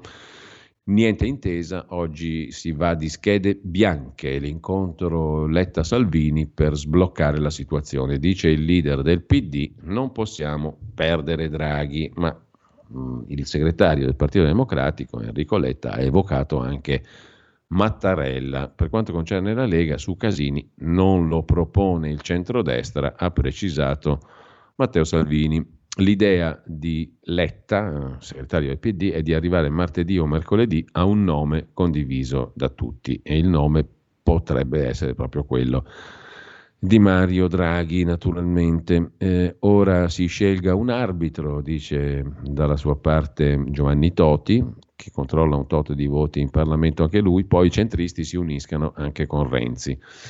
Mai posto veti, men che meno a Draghi. Mi spiace quanto avvenuto sulla pelle di Berlusconi è stato spinto troppo oltre. Il centrodestra non ha i numeri per eleggere da solo il capo dello Stato il bivio Casini-Draghi tra quarto e settimo voto, i partiti chiedono garanzie sul governo, scrive eh, in retroscena Francesco Verderami, la richiesta è quella di un'iniziativa politica al Premier, cioè a Mario Draghi stesso. La carta di Riccardi, non si sa fino a che punto giocata con convinzione dal PD, e poi il pezzo di Marco Cremonesi dedicato alla Lega, il leghista Salvini, cioè allarga la rosa di centrodestra perché è pericoloso spostare il Premier, dice Matteo Salvini. Il centrodestra ha la prova dell'unità, Matteo Salvini ha la prova della vita, da federatore poi kingmaker, dopo la rinuncia di Berlusconi alla candidatura al Quirinale il leader leghista dovrà dimostrare che il centrodestra esiste e che può essere pilotato da lui, cioè da Salvini, verso una soluzione comune. Un lavoro difficile davanti a una scacchiera su cui al momento neppure si vedono tutte le pedine. Abbiamo 3-4 idee e proposte che faremo nelle prossime ore, ha detto il leader leghista. Alcuni dei nomi sono quelli di cui già si è parlato con le oscillazioni inevitabili della politica mm, quotidiana. Maria Elisabetta Alberti Casellati, Letizia Moratti, Marcello Pera anche se le parole di Salvini lasciano pensare che la rosa sarà un po' più ampia. C'è anche un altro nome, quello della direttrice del DIS, dei servizi segreti, Elisabetta Belloni, che si sente sempre più spesso e nonostante alcune riserve anche il nome dell'ex ministro Franco Frattini. Per la verità Belloni sembra più vicina ai 5 Stelle, ma comunque si vedrà. L'unica certezza, scrive il Corriere della Sera, è che Salvini, a chi gli chiede se Casini possa essere tra le proposte di centrodestra, ha risposto un no diritto, il che non sgombera il campo dalla possibilità che Casini possa essere un nome di successiva mediazione. Resta il fatto che Salvini intende portare avanti una proposta di centrodestra. A Enrico Letta, che incontrerà oggi, dice Salvini, noi non imporremo niente a nessuno, ma proporremo. Ma non puoi sederti al tavolo dicendo che qualunque proposta farà la fine di Berlusconi e anche di dubbio gusto. Il segretario Letta ha detto anche che parlerà a Salvini della soluzione perfetta, cioè una conferma di Sergio Mattarella, che per circa il 95% del Parlamento, tranne Fratelli d'Italia, sarebbe la comfort zone. Letta intende sollecitare Salvini anche sul nome di Draghi, ma per Salvini togliere Draghi da Palazzo Chigi è pericoloso. Ieri il mandato a parlare per la coalizione è stato rinnovato a Salvini con una lunga telefonata da Silvio Berlusconi. Il capogruppo di Fratelli d'Italia invece alla Camera, Lollo Brigida, sembra riconoscere la mano di Salvini. Siamo consapevoli di non essere decisivi con il 6%, dice Lollo Brigida, ma contribuiremo alla partita con nomi adeguati. Che l'elezione del Presidente richiederà ancora dei giorni sembra testimoniato dal fatto che Salvini ha convocato la riunione con i gruppi parlamentari e i delegati regionali soltanto per domattina, anche se ieri pomeriggio ha incontrato i governatori e i capigruppo. Fratelli d'Italia si è dato appuntamento per stamani alle 10, così come Italia Viva e Forza Italia. Curioso come qualcuno parlando elenchi i renziani tra i gruppi di centrodestra, così non è anche perché è molto probabile che un blocco centrista possa assumere con 80 elettori un ruolo chiave, sia in questi giorni per l'elezione del capo dello Stato che nella prospettiva politica successiva. Scatta dunque il conto alla rovescia, giovedì la maggioranza potrà arrivare a 505 voti, anche se qualche nervosismo circola, dice un deputato, e se domani, cioè oggi, viene fuori il nome di Draghi, come potremmo non votarlo? Con il Corriere parla poi anche Tajani, numero 2 di Forza Italia. Silvio ha voluto evitare divisioni, da noi nomi d'area, il resto si vedrà dopo. Motivi di salute? Assolutamente no. Su Berlusconi, l'amarezza e il ricovero al San Raffaele c'è un altro articolo sul Corriere di oggi. Zangrillo parla di controlli programmati. Berlusconi sarebbe pronto a indicare sia Tajani che Casellati. Rabbia e orgoglio nella chat dei fedelissimi di Silvio, lo definiscono un gigante, un fuoriclasse. Ora il rischio è di dividersi, scrive ancora il Corriere della Sera. Poi c'è il retroscena dedicato a Enrico Letta al PD, Letta al lavoro per il Premier, ma sente Casini che avanza nel PD, mentre Renzi scommette sul senatore, su Casini. Il Movimento 5 Stelle diviso, Conte invece dice il governo deve lo invita a trattare e difende il lavoro fatto. Oggi rientra a Palazzo Chigi, timori per le fibrillazioni politiche, delusione per i toni di alcuni esponenti della maggioranza. Così il Corriere della Sera che poi dedica due pagine a come funziona il voto che inizia alle 15, uno scrutinio al giorno per deputati, senatori e delegati eh, regionali, dal voto lampo per Ciampi alle 23 sedute per Leone. Parte alle 15 la quattordicesima elezione del Presidente della Repubblica. Per i contagiati, i grandi elettori positivi al Covid, c'è il voto nel parcheggio coperto del Palazzo di Montecitorio. Votano in fasce orarie comunicate dalla Camera al prefetto. La deroga vale solo per recarsi con mezzo proprio o sanitario al drive-in dove sono allestiti un seggio per chi arriva in auto e vota a bordo e uno col percorso pedonale.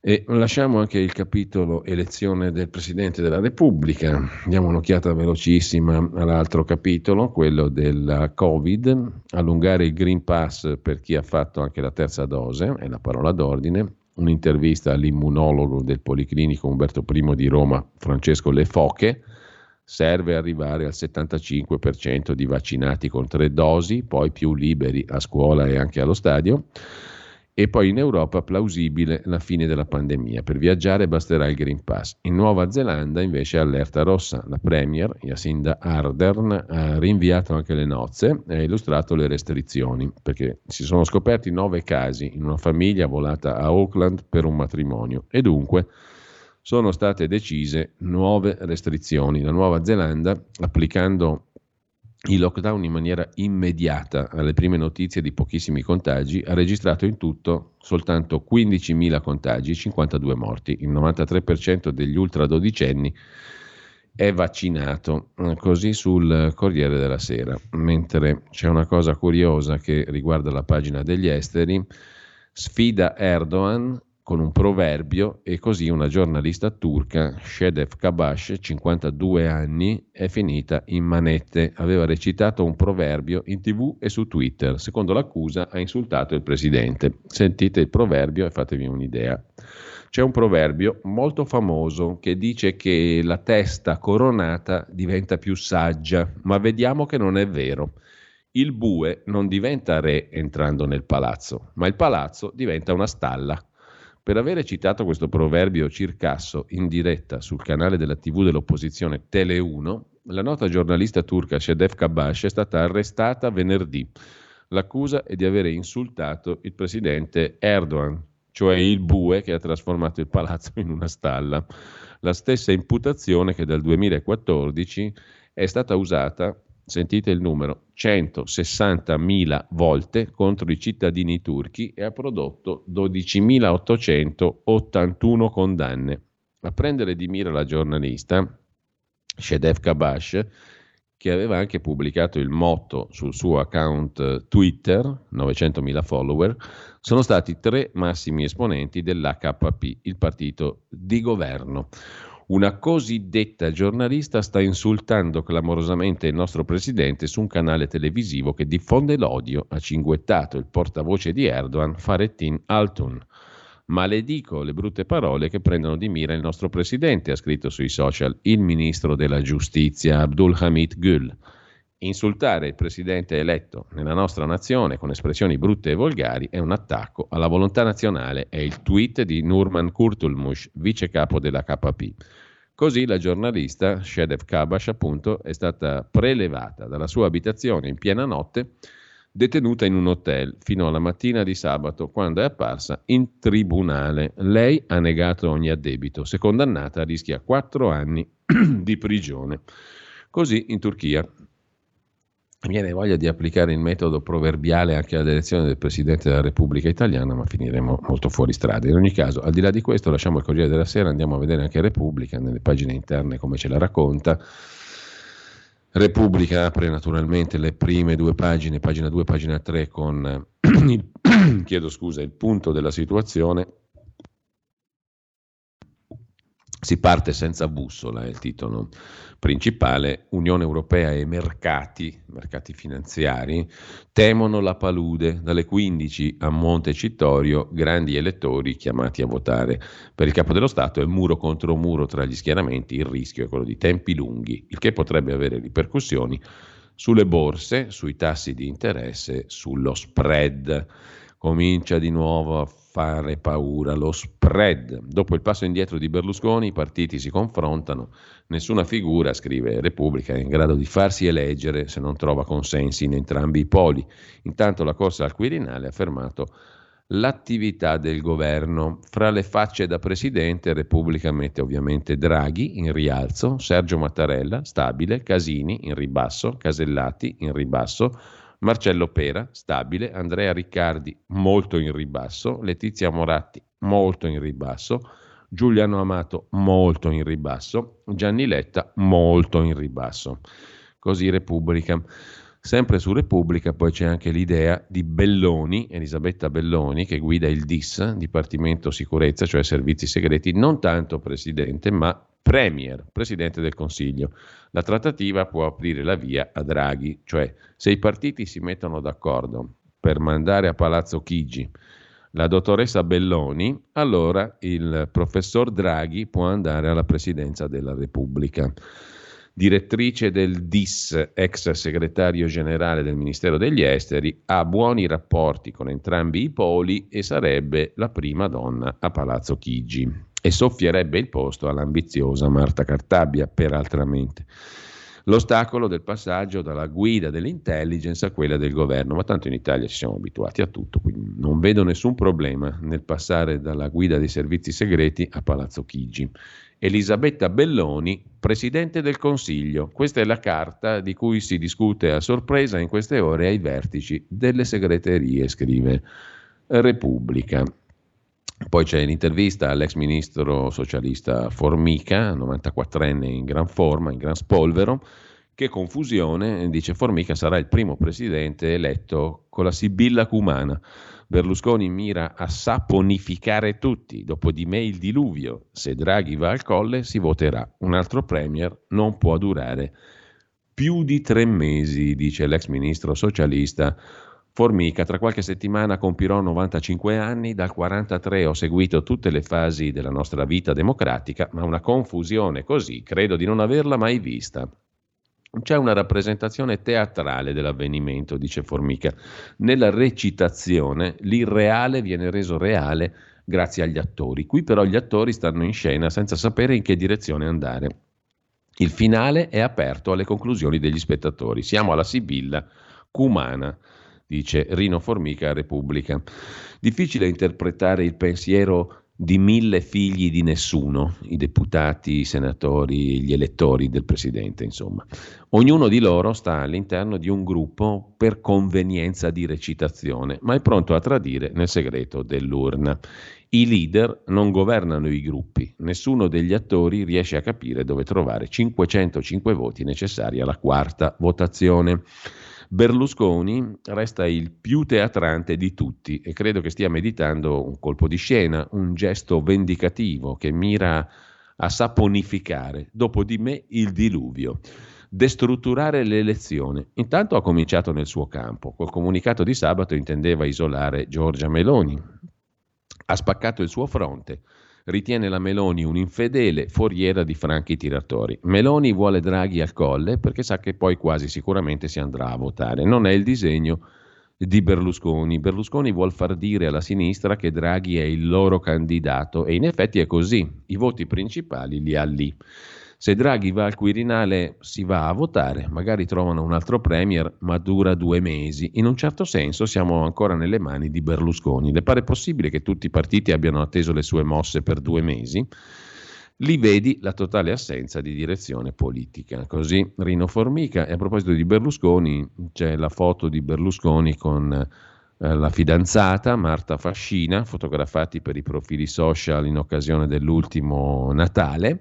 Berlusconi è in clinica con dell'uteri e i ministri di Forza Italia sono inferociti con Tajani, scrive Repubblica. Né candidato né kingmaker, Berlusconi si defila per problemi di salute. È tensione in Forza Italia sulla gestione della vicenda e su un incontro fra Gianni Letta e Casini. C'è poi un pezzo di Filippo Ceccarelli, il romanzo di Marta Fascina, la favorita del Cavaliere, testimone del tramonto. A suo modo, la fidanzata di Berlusconi indica quanto avanti sia andata la crisi italiana, ma in fondo anche quanto l'umanità ne faccia parte. Il pezzo su Salvini che boccia Casini e Draghi, dice il leader leghista, stia al governo. Pericoloso se va via da lì. L'ex presidente della Camera non è di centrodestra, dice Salvini a proposito di Casini. Verso una rosa di nomi, suggerimento di Berlusconi puntare su Casellati. Così Ce la racconta Repubblica. Per quanto concerne invece Letta, Draghi o Mattarella, il bis di Mattarella sarebbe il massimo. Questo pensa o Comunque sostiene, secondo Repubblica, Enrico Letta, segretario del PD, che cerca un patto di legislatura. Del Premier parlerò con Salvini, deve spiegare la vera posizione del centrodestra. Sono fiducioso che in due o tre giorni avremo un nome condiviso, dice Enrico Letta, che spinge per Draghi o, sarebbe il massimo, Mattarella bis. Dubbi di Riccardi, mentre Conte complica la corsa di Draghi sul nuovo governo referendum 5 Stelle. Dice Giuseppe Conte, presidente del movimento, non ci sono le condizioni per il Mattarella bis, che invece a quanto pare Enrico Letta vuole. C'è poi il lungo pezzo di Francesco Merlo su Mattarella, silenzioso, vincente, a Palermo il lungo addio del grigio, tra virgolette, Mattarella, la prudenza come valore, col suo stile ha salvato l'Italia dai vaffa e dai populisti, scrive Repubblica. Da Repubblica andiamo alla stampa, così vediamo che aria tira anche presso l'altro, l'altro capo della famiglia Agnelli, Gedi. Oggi sentirete una chiacchierata di Antonino Danna con Fabio Mendolara, cronista della verità sulla questione Gedi, prepensionamenti, eh, IMSS, eh, paratruffe e via dicendo, con giornalisti e editori protagonisti del gruppo Gedi all'epoca dei Benedetti. Oggi Agnelli Elkan, mm, una vicenda emblematica anche quella della, mm, del paese. In ogni caso andiamo a vedere anche la stampa, dicevamo che in primo piano si occupa del giorno delle schede bianche, si parte alle 15 ma mancano i numeri per un'intesa, oggi c'è il confronto tra Letta e Salvini a proposito del bis di Mattarella, perlomeno questo secondo quel che racconta la stampa è ciò che vuole eh, far presente a Salvini il segretario del PD, Enrico Letta. Oggi, dice Letta, parlerò con Salvini del bis di Mattarella. A proposito di PD, sulla stampa l'intervista all'ex ministro e dirigente del Partito Democratico Francesco Boccia. Il voto non è un rodeo, nessuno ha i numeri, serve un compromesso riaffermando la supremazia della politica, dice Boccia. Il centrodestra è spaccato, Salvini ora chiarisca la loro linea del centrodestra sul Premier Draghi. Mattarella o Draghi. Sono le carte di Enrico Letta anche per Annalisa Cuzzo Crea sulla stampa. Il PD prova a convincere Salvini per un Mattarella bis o per Draghi, ma Conte spinge Salvini a non finire su Draghi. Cioè anche Conte non vuole per i 5 Stelle che Draghi sia Presidente della Repubblica. Il ministro Di Maio fa il controcanto a Conte e dice evitiamo i veti, cioè apriamo a Mattarella o Draghi. Vittorio Sgarbi, intervistato dalla stampa, Berlusconi come un Goya, con me al telefono si è divertito, sono io il suo vero erede. Il cavaliere circondato da cortigiani vive la sua sconfitta come ingiusta, poi è stato ricoverato per i controlli. Ho trovato 15 voti in 5 giorni di telefonate con Berlusconi, bisognava iniziare prima e non fermarsi, il metodo Sgarbi andava perseguito, dice il critico d'arte e eh, parlamentare. Per Salvini un rischio spostare Draghi. Nella rosa di Salvini Moratti, Nordio e Casellati, scrive la stampa. I ribelli di Forza Italia si dicono pronti a votare Casini, mentre i centristi di Toti, presidente della Liguria, non la vedono bene la Lega, non vogliono che comandi la Lega. Il Carroccio insiste sul no a Draghi e frena su Casini, non è un nostro nome. Ha detto Matteo Salvini, pensiamo a profili di altissimo livello nella certezza che da sinistra non ci saranno veti. Quanto a Enrico Letta, i no ai nomi del centrodestra non sono il modo migliore per scegliere un presidente. Sulla stampa ci sono anche i dolori del cavaliere, raccontati da Ugo Magri, senza forze, ansimante per lo stress, il sogno del colle era diventato il suo incubo. La figlia Marina l'ha convinto al passo indietro e la cerchia più stretta spera nella rivincita. Ha rivisto il fantasma di Gheddafi, anche lui prima osannato e poi fatto fuori, scrive la stampa. Dell'Utri, Marcello, 80 anni, va a trovarlo in ospedale e Zangrillo parla di controlli di routine. Il Quirinale ne esce nel modo migliore, ha detto l'ex senatore Marcello Dell'Utri. Dalla sua stanza sono proseguiti i colloqui con Salvini in vista del voto di oggi. E poi ancora Mattarella o Amato, soltanto con loro Draghi può restare premier, se andasse al colle Belloni potrebbe seguirlo come segretaria generale. Belloni è data nell'ordine Presidente della Repubblica, Presidente del Consiglio, segretaria generale di Draghi al Quirinale. Ma dentro i partiti c'è chi vuole la Belloni proprio appunto al posto di Draghi, cioè alla presidenza del Consiglio.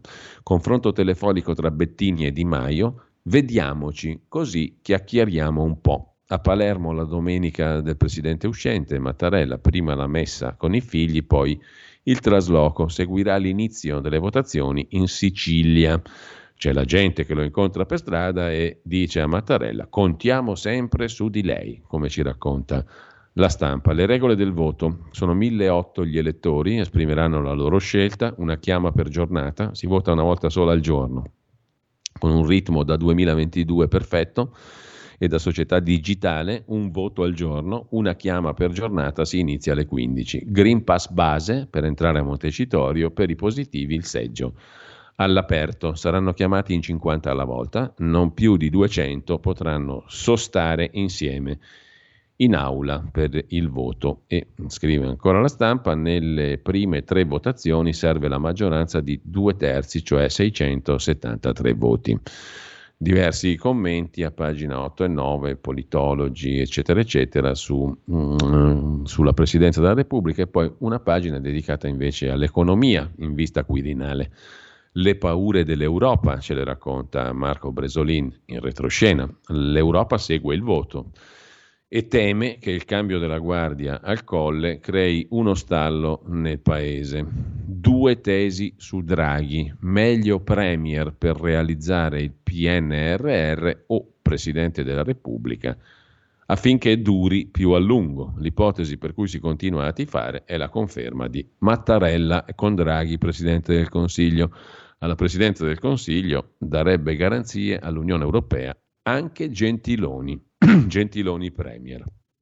Crisi di governo, instabilità politica, ritardi sul recovery plan, stallo delle riforme, attualmente in discussione al tavolo dell'Unione Europea, e dunque insuccesso del semestre di presidenza francese, con anche possibili ripercussioni sulla corsa di Macron all'Eliseo. A Bruxelles e nelle principali capitali europee si guarda al voto italiano per il Quirinale con parecchio timore, scrive Marco Bresolin sulla stampa. Quella descritta è la sequenza dell'effetto domino che potrebbe scatenarsi in caso di rottura del fragile equilibrio che regge l'attuale coalizione guidata da Mario Draghi. nella domenica pre-voto, insomma, se Draghi e la sua coalizione vanno a carte 48, crisi di governo, instabilità politica in Italia, ritardi sul recovery plan, stallo delle riforme in discussione al tavolo dell'Unione Europea, insuccesso del semestre di presidenza francese e rischi anche per Macron nella corsa alla presidenza della Repubblica in Francia. Nella domenica pre-voto, la Presidente della Commissione Ursula von der Leyen è al suo ufficio eh, a Bruxelles, giusto appunto, impegnata sul dossier Ucraina. Ai piedi dell'edificio si scatena la guerriglia tra la frangia violenta del corteo anti-restrizioni sanitarie e la polizia. Il palazzo Ministero degli Esteri dell'Unione Europea viene preso d'assalto e gli agenti sono costretti a rifugiarsi al suo interno. L'alto rappresentante Borrell compare in serata sopra il luogo durante il quale condanna la violenza, cerca di carpire, cercare di carpire un commento sulla situazione italiana ai vertici dell'Unione Europea è un'inutile battaglia. Da qui la ricostruzione retroscenistica della stampa. Con questo lasciamo anche la stampa di Torino e andiamo a vedere mh, mm, più dettagliatamente come ce la racconta nelle pagine interne la verità di oggi. Non so se riusciremo ad avere con noi questa mattina Riccardo Molinari, eh, forse no, perché ci sono un sacco di consultazioni in corso in questi giorni, in queste ore, per il consueto punto del eh, lunedì, il cui Parlamento con il capogruppo della Lega alla Camera. Intanto noi andiamo a pagina 2 della verità, laddove c'è la fluviale intervista di Federico Novella a Ignazio La Russa, Fratelli d'Italia. Ci dispiace per Berlusconi, ma la sua lettera non ci piace. La frase sulla legislatura che deve proseguire con Draghi non c'entra nulla e qualcuno teneva il filo diretto con i giornalisti per mettere noi in cattiva luce. Senza porre veti, vogliamo che stavolta il Presidente sia espressione della cultura di centrodestra e non deve essere a tutti i costi un politico, dice Ignazio La Russa. Temevamo fin dall'inizio che l'epilogo sarebbe stato il passo indietro di Berlusconi. Sapevamo che avere i numeri sarebbe stato improbabile. Siamo gli unici davvero dispiaciuti. Quanto a Berlusconi, mi hanno detto che davvero non sta benissimo di salute. Poi sul comunicato finale, più che scontro, c'è stata una sorpresa. Mentre discutevamo abbiamo scoperto che in questo comunicato, oltre al ritiro di Berlusconi, c'era la frase sulla legislatura che doveva andare avanti con Draghi. Questa frase non potevamo condividerla, noi pensiamo che questa legislatura prima finisce, meglio è. E sempre dalla verità di oggi, la corsa al Quirinale, scrive Carlo Tarallo, inizia con il tiro ai piccioni. Destra e sinistra passano la domenica a fare summit e liste di nomi di facciata. Letta spinge Riccardi, ma ci pensa Renzi a impallinarlo subito. Salvini annuncia donne e uomini di valore e silura Casini. Il voto di oggi darà il via alle trattative. Draghi e Mattarella sono ancora in pista. Mattarella bis. Anche sulla verità c'è l'intervista a Gianluigi Paragone, che ha fondato Italexit, senatore e giornalista. C'è una mente cattiva dietro le regole sul Super Green Pass, dice Paragone. L'accanimento su bambini e ultra cinquantenni, più altri obblighi assurdi, costringono la gente a non uscire più. Montagnier ha portato in piazza migliaia di persone. Vuol dire che c'è voglia di libertà e non di dogmi pseudoscientifici. Ecco, Giulio, scusami, abbiamo provato a contattare eh, Riccardo Molinari, ma al momento non è possibile. Se vuoi abbiamo 4 minuti di Massimiliano Panizzut per un qui Parlamento. Eh, lo ascoltiamo allora infine, lo, lo ascoltiamo alle, alle 9.10 diciamo così perché alle 9.15 abbiamo come tutti i lunedì la nostra rubrica con Carla De Bernardi, quest'oggi parliamo di giornata della memoria, eh, la commemorazione della tragedia dell'olocausto mh, mm, e ne parliamo tra pochissimo, però intanto colgo l'occasione dei 4 minuti circa che ci separano dalle 9 e 10 per il cui Parlamento con, eh, per andare a, a, vedere ancora dalle pagine interne della verità di oggi, abbiamo già visto prima la questione del Quirinale, anche due pagine dedicate al mercato nero e agli affari d'oro per i tamponi, i test Covid, che valgono 3 miliardi 600 milioni all'anno. Nel ricco business cresce la zona grigia fatta di vecchie confezioni, bugiardini falsi, intermediari senza scrupoli e acquisti online privi di garanzie, scrive. In primo piano sulla verità di oggi Roberta Spinelli. Batta un colpo chi non ha mai fatto un tampone e son soldi con un'intervista a Andrea Orlando che in Emilia Romagna importa dispositivi di protezione e tamponi compro in Cina a 1,30 euro, la gente ne paga 12 con ricarichi del 923%, dice questo importatore. In Germania 3,75 euro bastano per un pacchetto di 5 esami rapidi. Da noi il Green Pass ha fatto impazzire la catena di approvvigionamento. I produttori hanno anche organizzato aste. I miei fornitori sono gli stessi che prima del lockdown vendevano ricambi per telefonini mi hanno rialzato i prezzi a commessa chiusa e già pagata. Un enorme bagarinaggio, dice questo importatore dalla Cina di protezioni di mascherine e di tamponi, che mm, sono stati i produttori cinesi a propormi, racconta Andrea Orlando, di importare, un omonimo del ministro del lavoro, ma non c'entra nulla, questo il lavoro l'ha trovato per conto suo, sono stati i produttori cinesi a propormi di importare mascherine chirurgiche e poi tamponi. Erano gli stessi produttori con i quali prima della pandemia commerciavo ricambi per i cellulari, per i telefonini. Con ciò Adesso ci fermiamo, finiamo qui la nostra uh, rassegna stampa e tra poco, dopo il qui Parlamento, onorevole Panizzut, abbiamo con noi, avremo con noi Carla De Bernardi per la nostra piccola città, il nostro viaggio all'interno di quel cosmo incredibile che è il cimitero monumentale di Milano. Qui Parlamento. Grazie Presidente. Premetto che non porterò via troppo tempo perché, eh, come accade spesso, ultimamente stiamo trattando un decreto in parte superato e integrato da decreti che andremo a discutere prossimamente. La Lega, come sempre, voterà a favore della fiducia al governo, per la realtà che ci contraddistingue nell'aver deciso di entrare e restare in questo governo di emergenza. D'altro canto non neghiamo che non vediamo l'ora che l'emergenza finisca, in primis per la questione sanitaria, ma anche perché finalmente si possa dare la parola ai cittadini, con tutto il rispetto ovviamente per gli attuali componenti dell'esecutivo. Come ribadito anche dai colleghi al Senato, la posizione della Lega si esprime attraverso i voti in aula, non prima di aver discusso e valutato le varie tematiche in sede di commissioni, in cui più volte abbiamo avanzato la nostra perplessità, soprattutto su alcuni passaggi che possano evitare norme inutili e vessatorie nei confronti dei cittadini, che stanno producendo esasperazione e tensioni sociali, per cui famoso ne usciremo migliori e ben lontano dall'essere tale. E lo vediamo in alcuni vergognosi battibecchi sui social, tra l'altro con gli insulti al nostro sottosegretario Nisini e alle minacce di morte ai nostri governatori Federica e Fugatti, a cui va la nostra solidarietà. Il provvedimento in questione si è reso necessario considerando che l'attuale contesto di rischio impone la prosecuzione delle iniziative a carattere straordinario ed urgente intraprese al fine di fronteggiare l'epidemia e le situazioni di pericolo per la collettività. Nessuno di noi qui presenti ha piacere di vessare i cittadini, anche perché le norme in questione toccano anche noi e i nostri familiari, che che ne dica o scriva qualcuno. La strategia di contrasto alla diffusione dell'epidemia si basa sul presupposto che la vaccinazione rappresenta un'arma imprescindibile nella lotta contro la pandemia e che si figura come un'opportunità di protezione individuale e collettiva, un'arma di prevenzione mentre aspettiamo eh, gli eventuali farmaci per curare il Covid. Siamo consci che il vaccino non è il filtro miracoloso, ha le sue falle, può avere in certi casi effetti collaterali. A tal proposito, come Lega, abbiamo sempre chiesto e chiediamo ancora oggi di inserire gli indennizi al pari degli altri vaccini, a maggior ragione in virtù dell'obbligo a cui i cittadini devono attenersi. Non è ammissibile da parte di qualche ministero dire ci vuole una cifra tot, ma non la abbiamo.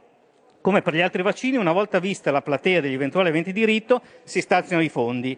Non penso che il risarcimento arrivi il giorno dopo che viene inoltrata la richiesta, per cui un periodo per le valutazioni e i calcoli c'è, perlomeno sia messa una cifra di base. Io stesso, ad esempio, da vaccinato ho contratto il Covid, ma a differenza di due miei conoscenti mi sono fatto la quarantena comodo, tra virgolette, a casa senza sintomi, non ricoverato in ospedale o in terapia intensiva. Mi farebbe piacere che alcuni che parlano tanto a Vanvera vadano agli ospedali a vedere come funziona, anche se il numero massimo delle terapie intensive, grazie al cielo, non è stato raggiunto, vedano come stralavora il personale medico o come alcune strutture hanno dovuto ridurre lo spazio di emergenza o i reparti per far fronte al virus. Tornando al decreto in questione, viene estesa eh, all'obbligo vaccinale l'intera platea dei professionisti sanitari, degli operatori di interesse sanitario, il personale della scuola del comparto della difesa e sicurezza. Vengono definite le procedure di controllo e sospensione dell'attività la formazione e la sensibilizzazione sulla vaccinazione. Personale svolge l'attività lavorativa a contatto anche con soggetti non vaccinati, il tutto per consentire di salvaguardare gli operatori rispetto al rischio infettivo, a proteggere i pazienti, gli studenti e i cittadini tutti. A parte la, relativa, la parte relativa durata alla certificazione sono stati aggiunti altri ambiti in uso, è stata superata però dal decreto successivo. Inviterei, come già detto da altri colleghi, a mettere mano alle strutture evidenziate prima. Prossimamente sarà anche da superare lo schema a colori delle regioni. Se mi è concesso un ultimo pensiero, magari anche a titolo personale, vorrei far presente alla Presidenza che da mesi ormai abbiamo una fiducia a settimana. Mi chiedono se non sia possibile, visto che siamo in emergenza e che trattiamo il 90% di decreti Covid, ovviare al fatto che necessariamente i lavori parlamentari debbano fermarsi per 24 ore a ogni fiducia, ma si possa subito, come al Senato, trattare l'argomento o perlomeno lavorare almeno in Commissione su altre tematiche che da anni abbiamo accantonato. Qui Parlamento.